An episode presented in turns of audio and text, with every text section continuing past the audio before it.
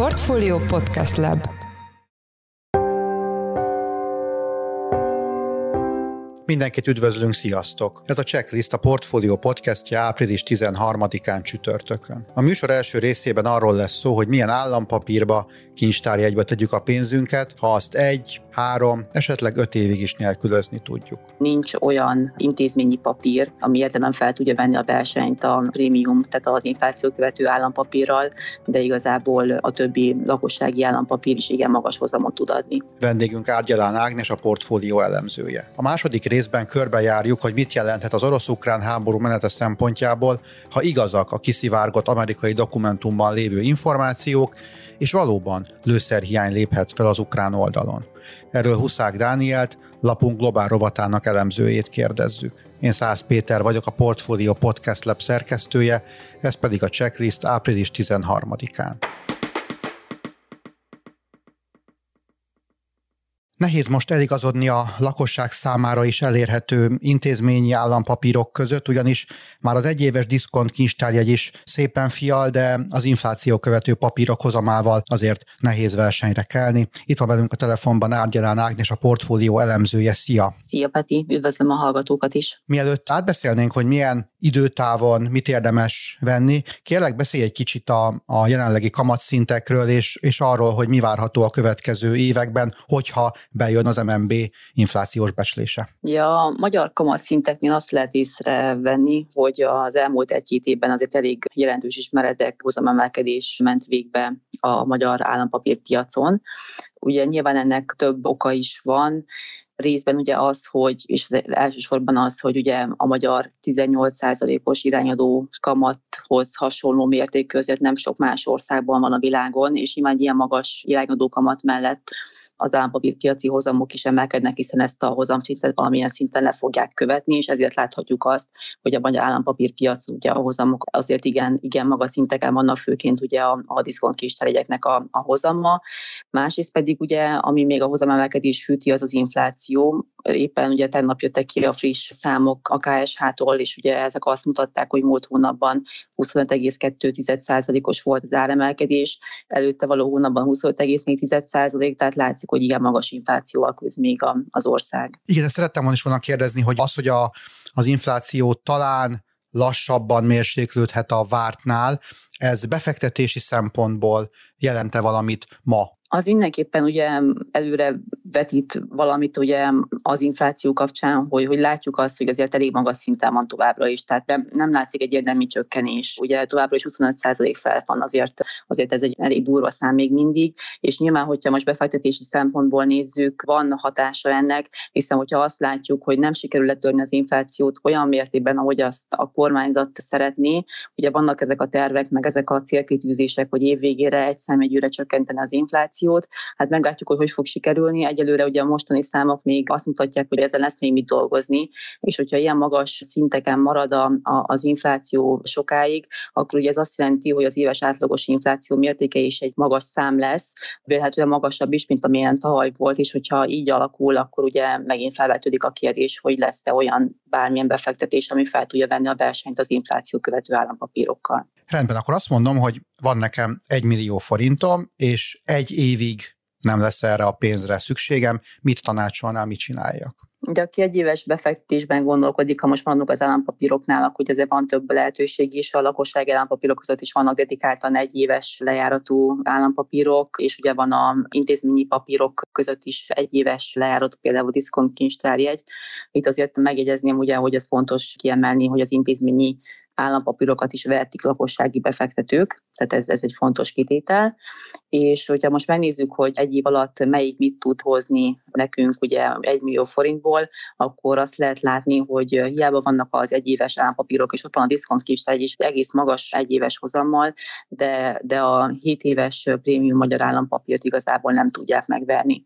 Tehát, hogyha most a számok szintjén maradunk, akkor, hogyha egy millió forintot befektetünk például egy diszkont kincstárjegybe, akkor egy év múlva lesz belőle 144 ezer forint hozamunk, míg hogyha mondjuk prémium állampapírról fektetjük ugyanezt az összeget, akkor már 151 ezer forintunk lesz úgy, hogy ugye a prémium állampapírnál, hogyha mondjuk tegyük azt, hogy egy év múlva visszaváltjuk a papírt, akkor ugye visszaváltási költséggel is számolni kell, és ugye még ennek ellenére is ez jön ki jobb befektetésnek. És mi történik akkor, hogyha három évig is tudom nélkülözni a pénzemet? Igazából három éves befektetésnél nem sok mindenben változik a, a kép. Ugye a, a számok alapján, hogyha nézzük egyébként a bónusz magyar állampapír jön neki három éves időtávon a legjobb befektetésnek, de azért ez csalók a kép, mert ugye a bónusz állampapírnál nem nagyon tudjuk, hogy mi lesz a következő három évben a diszkont kincstárjegyek hozamával és ugye a bónusz magyar állampapír az ugye a három hónapos DKI hozamokat követi le valamilyen szinten, és ugye itt nem tudjuk azt, hogy a következő egy-két évben merre mennek majd a, a DKI hozamok, vélhetően, hogy, hogy az MNB csökkenti az irányadó kamatát, illetve az infláció is lejjebb fog menni, akkor ugye a DKI hozamok is szépen le fognak csökkenni.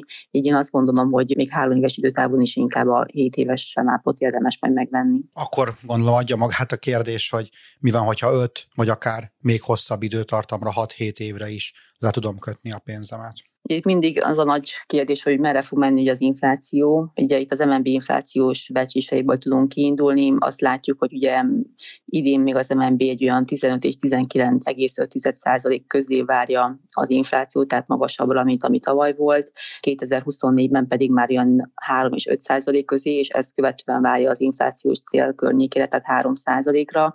Hogyha ezzel kalkulálunk, ezzel az inflációs becslés, ami ugye ez egy konzervatív becslésnek minősül, még 5 éves éves időtávon így is a, a 7 éves PMF jön ki győztesnek, hogyha összevetjük például az 5 éves államkötvénynek a tartásával.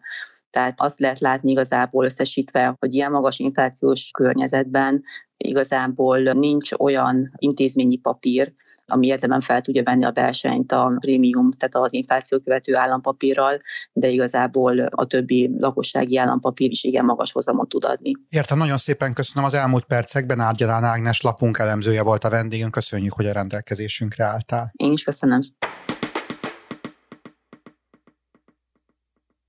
Itt a checklistben is foglalkoztunk már a kiszivárgott amerikai dokumentumokkal, amelyekből többek között az derült ki, hogy az Egyesült Államok kifejezetten pessimista forgatókönyvvel számol a háború kimenetelével kapcsolatban.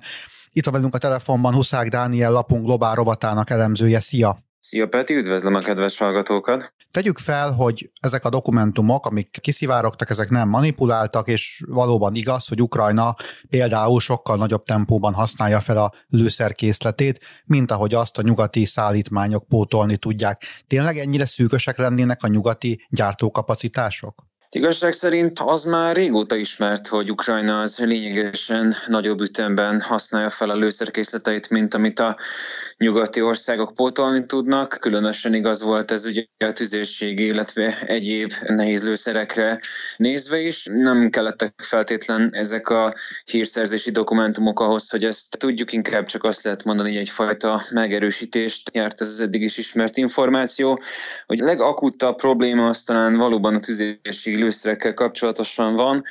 Körülbelül egy ilyen egy-két hónappal ezelőtti adatok szerint Ukrajna az olyan 200-250 ezer tüzérségi lőszert lő el havonta, és az Európai Unió pedig évente 650 ezer 155 mm-es tüzérségi lőszert képes legyártani. Tehát tényleg arról van szó, hogy az ukrajnai háború intenzitása miatt lényegesen gyorsabban fogynak ezek a nehéz lőszerek, mint amit az Európai Unió pótolni képes. Nyilván Nyilván ugye vannak más országok is, ahonnan, más területek is, ahonnan adott esetben szóba jöhet az utánpótlás beszerzése. Az Egyesült Államok például ugye most Dél-Koreával tárgyal, de hát azért azt lehet látni, hogy egy ilyen intenzív és ilyen elhúzódó háborúra sem a NATO, sem a NATO szövetséges, sem Oroszország nem készült. Tehát úgy gondolom, hogy ez mindkét harcoló felett egy újfajta kihívás elé állítja. Akkor az a, az a mondat, hogy ezt a háborút Oroszország nem nyerheti meg, az igaz ennek a tükrében, vagy azért így már, így már más, más ennek a fekvése? Én továbbra is azt mondom, amit a, a háború elej óta hangoztatok, hogy ez azért egy elég, elég sok tényezős történet, és valószínűleg nem lesz egy hamar vége. Az, hogy ki nyerheti meg, és ki nem nyerheti meg, arról ugye nagyon sokféle spekulációt lehet olvasni, de még nagyon sok víz le fog folyni a Dunán, mire jutunk odaig, hogy, hogy konkrét eredményét látjuk ennek a konfliktusnak. Én nem gondolom azt, hogy Oroszország nem nyerheti meg ezt a háborút, inkább szerintem helyesebb az a megállapítás, hogy nem nyerheti úgy meg ezt a háborút, ahogy mondjuk ők ezt elképzelték akkor, amikor tavaly február 24-én elindították ezt az inváziót, de ettől függetlenül azért elképzelhető, hogy mindkét fél előbb-utóbb egy kompromisszumos békére lesz rákényszerítve. Talán ez az egyik legvalószínűbb forgatókönyv, de azért teljes biztonsággal szerintem nem lehet állítani sem azt, hogy Oroszország egyértelmű győztese lesz ennek a konfliktusnak, sem azt, hogy Ukrajna ezen a ponton legalábbis semmiképpen.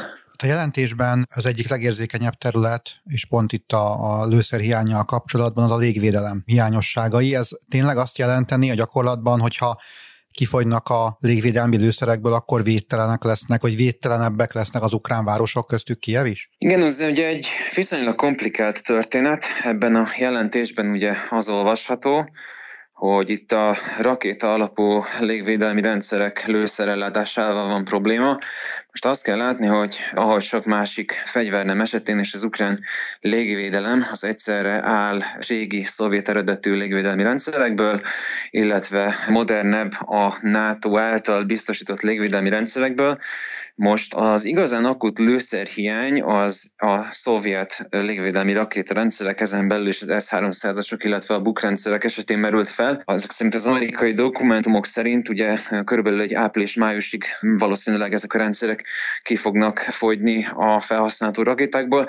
Ez ugye azért problémás, mert ezek a régi szovjet rendszerek alkotják az ukrán légvédelmi képességnek a körülbelül 80-90 át és ezekhez lőszer utánpótlást igazából nagyjából csak orosz Oroszországból, illetve az orosz barát országokból, vagy legalábbis az orosz érdekszférába tartozó, de a háborúban egyik oldal felé sem elkötelezendő országoktól lehetne beszerezni, úgyhogy ez szerintem kifejezetten problémásnak mondható.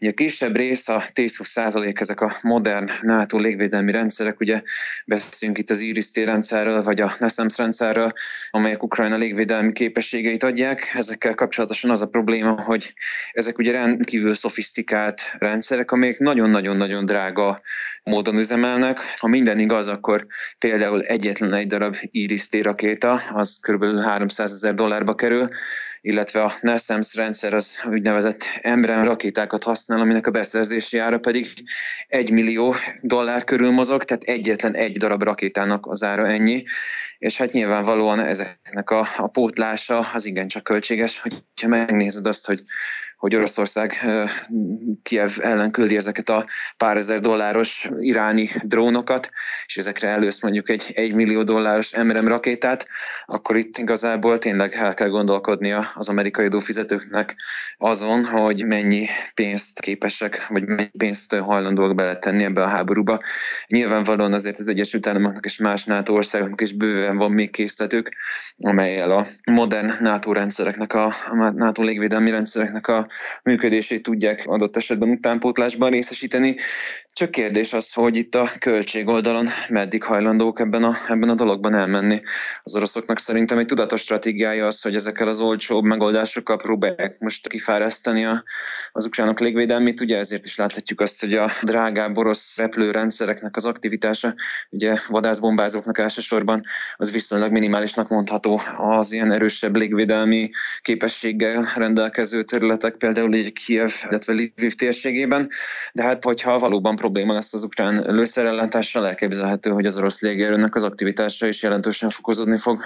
Az előbb kicsit előre szaladtunk itt a háború végéről, vagy lehetséges befejezéséről beszéltünk, most egy kicsit visszalépnék, és csak annyit kérdeznék, hogy amennyiben elfogynak bizonyos légvédelmi készletek, és itt lehetett olvasni például a NASAMS rendszer, ha jól ejtem, például április 15-ig, tehát holnap utánig lenne elegendő a, a lőszer a dokumentumok szerint. Ez jelenthette egy apróbb fordulatot a háborúban? Hát úgy gondolom, hogy amiben ez valóban komoly veszélyt jelent Ukrajnára nézve, az, amit említettem az előbb is, hogy az orosz légierő az jelentősen föltekerheti itt az aktivitását a műveleti térségben.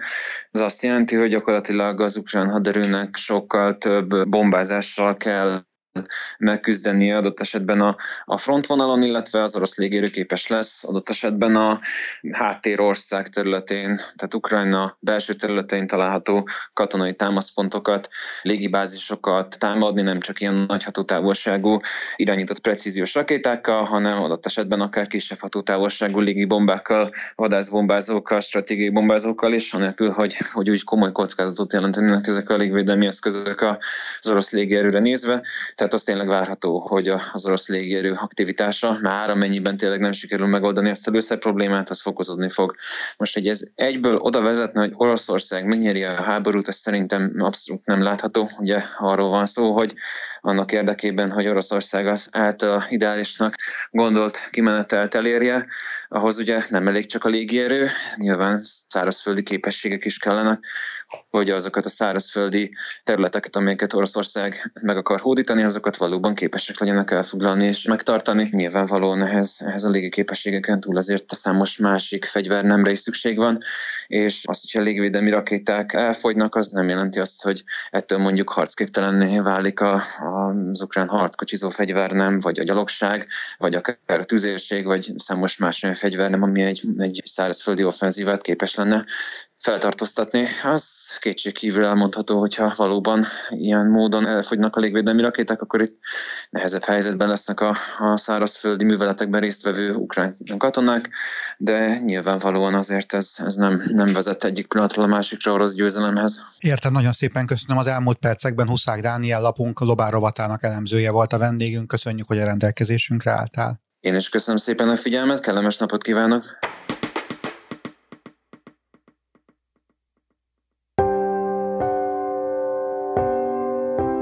Ez volt már a Checklist, a Portfólió munkanapokon megjelenő podcastje.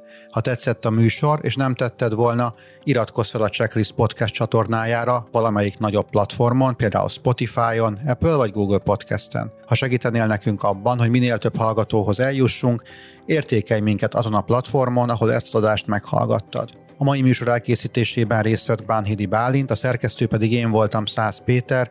Új műsorral holnap délután 5 óra magasságában jelentkezünk, addig is minden jót, sziasztok!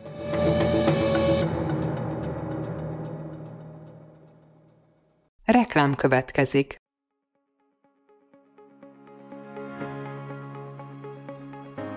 Weinhardt Attila vagyok, a Vállalati Energiamenedzsment 2024 című konferencia főszervezője, a rendezvényt április 11-én tartjuk Budapesten, a Radisson Blue Béke Hotelben. Az egésznapos eseményen négy szekcióban beszéljük át más témák mellett az energiaárkilátásokat, az energiabeszerzés aktuális trendjeit, az energiahatékony működés lehetőségeit, de szó lesz a megújuló energiaforrások telepítéséről, illetve a zöld áram értékesítésének kilátásairól is. Jöjjön el ön is, további részletek a portfolio.hu per rendezvény oldalon.